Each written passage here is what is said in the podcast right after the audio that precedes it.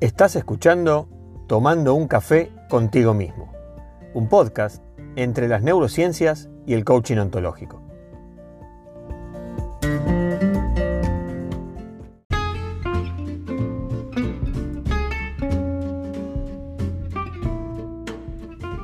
Me alegra mucho que estés escuchando un nuevo episodio de Tomando un café contigo mismo.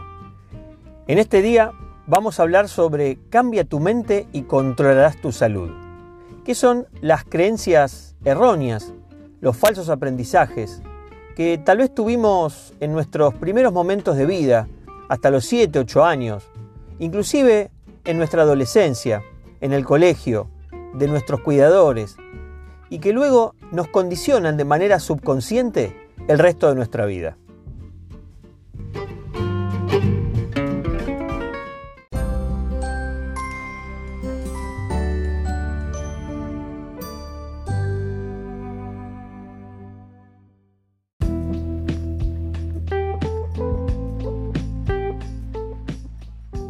En este episodio quiero continuar con aquello que comencé en el anterior, sobre estos dos autores que realmente me han fascinado luego de haberlos descubierto y comenzar a leer sus enseñanzas. Uno es Greg Braden y el otro es Bruce Lipton. Ellos en algún punto leí que explican que todas nuestras experiencias de vida están directamente vinculadas con nuestras creencias. ¿A qué le llaman las creencias? Porque al principio me costó un poco identificar esto. Eh, y descubro que creencias sería todo el aprendizaje que hemos incorporado en nuestros primeros años de vida. Explican que el 80% de todo el aprendizaje que uno genera se produce en el tercer trimestre de embarazo y luego hasta los 7 años de edad. Luego de ahí comienza otra etapa de aprendizaje, pero esta sería la más importante y dicen que nos va a condicionar el resto de nuestra vida a un nivel subconsciente.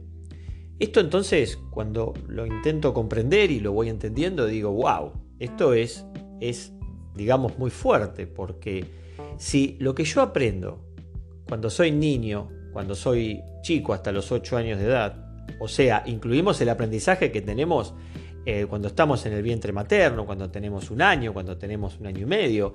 Todo eso va quedando en un nivel subconsciente, que obviamente ni siquiera nos damos cuenta, pero ahí está.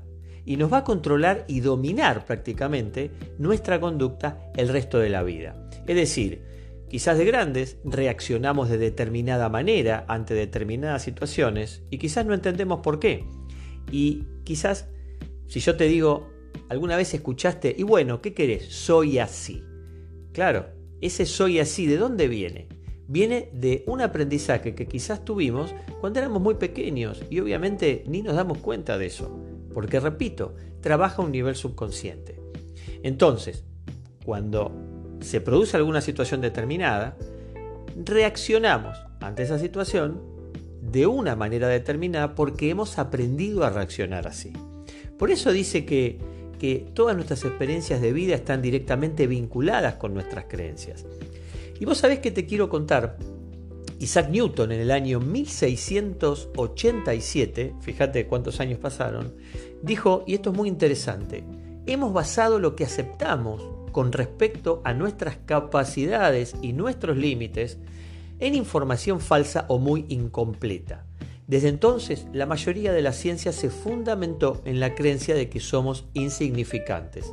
Es decir, nos sacaron directamente de la ecuación de la vida.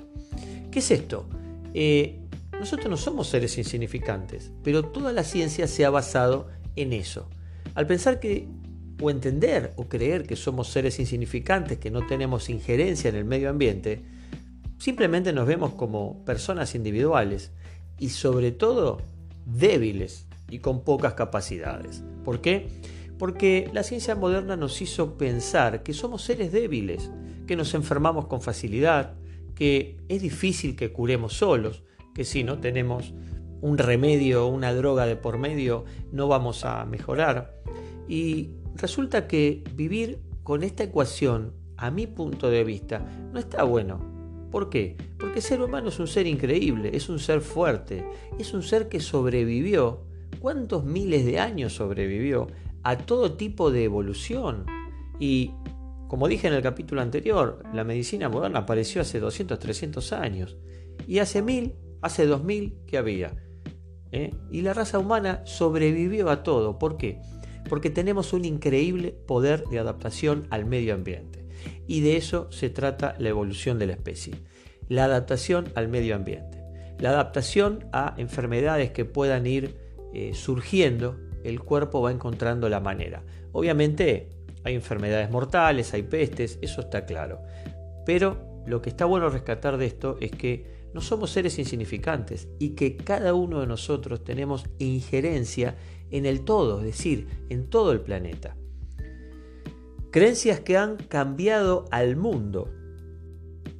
Esto es un proyecto que se llamó en su momento Proyecto Internacional de Paz para el Medio Oriente. No recuerdo en qué año, fue hace varios años, y fue en algún lugar del Medio Oriente, la verdad que no recuerdo, pero me quedo con, lo que sucedió, que es lo más importante, es en una zona de mucha guerra y mucho conflicto desde hace años. Entonces se les ocurrió entrenar a un grupo de 100 personas, obviamente, repito, entrenados para lo que es la parte de meditación. Entonces, este grupo de personas, a una hora determinada, todos juntos, comenzaron a meditar y a proyectar determinado tipo de pensamientos que tenían que ver con la paz.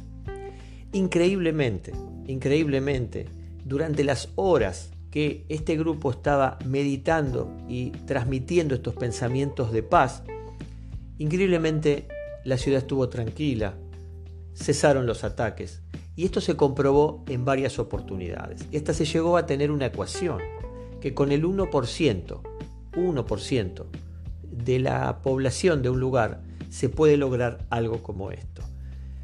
Esto nos demuestra que nuestros pensamientos no son individuales. ¿Qué significa? Que todos los pensamientos que nosotros tenemos tienen una injerencia en el medio que nos rodea. Mínimamente tienen una injerencia en nuestro cuerpo y tienen una injerencia en la gente que está con nosotros. Por eso alguna vez habrás escuchado que no está bueno rodearse con personas tóxicas, que son aquellas personas que tienen malos pensamientos, negativos, pensamientos de, pelea, eh, de hablar mal de los demás y todo lo que se te pueda ocurrir. ¿Por qué? Porque eso es energía, y es energía que cada célula de tu cuerpo absorbe. Este proyecto, si querés, eh, lo podés buscar por internet, Proyecto Internacional de Paz para el Medio Oriente. Eh, yo te tiro simplemente eh, arreglos generales. Lo que a mí me interesa quedarme generalmente no son con tantos detalles, sino con lo que sucede y que es lo que importa. La mentalidad de estas 100 personas orientadas hacia un mismo objetivo lograron en determinados momentos que cesaran los ataques. Cuando terminan con las meditaciones y pasan unas horas, increíblemente la ciudad vuelve a revolucionarse. Esto está documentado. ¿eh?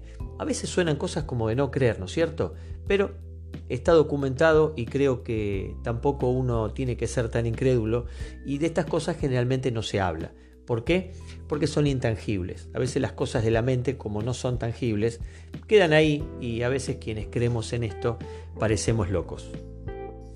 Por eso ya están diciendo varios científicos que estamos transitando un punto de inflexión en la historia y son las condiciones del planeta que nos está conduciendo a ello. Estamos comprendiendo los seres humanos poco a poco que tenemos un rol interactivo en el universo, en la Tierra, en el planeta, y que no somos simples espectadores. ¿eh? Por eso a veces eh, en ciudades que se vive con mucha guerra, con mucha tensión, todo eso no es gratis.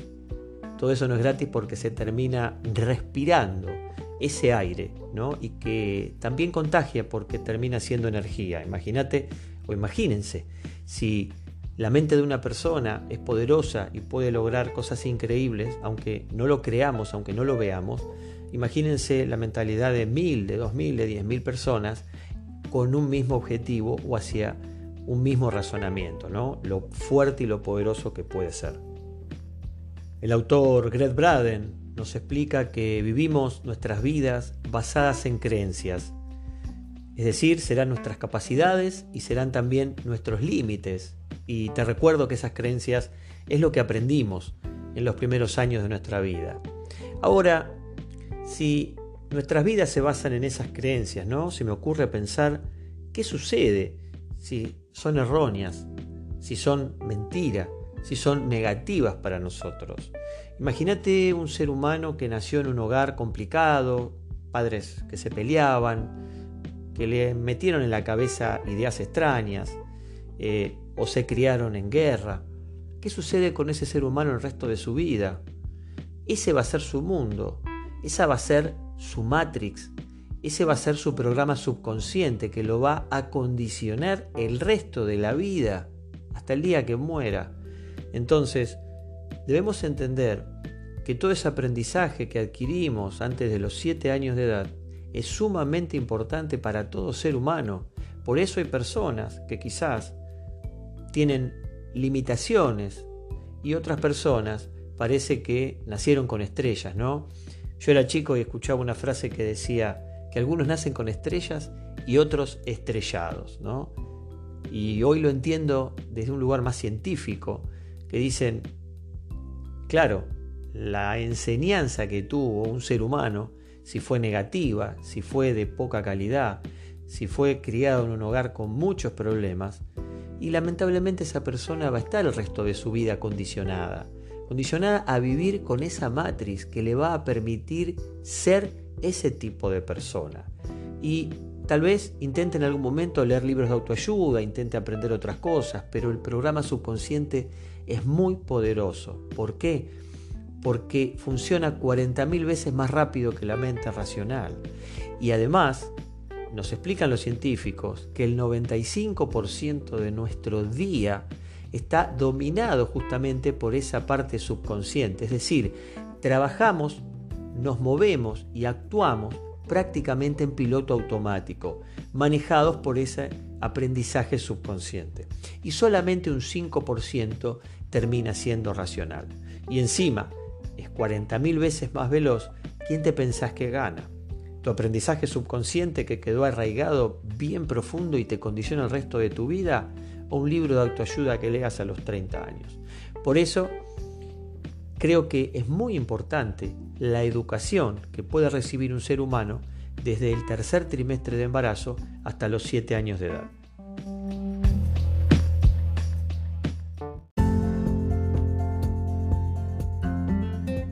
Tomando un café contigo mismo. Un podcast de Pepe Lousao. Entre el coaching ontológico y las neurociencias.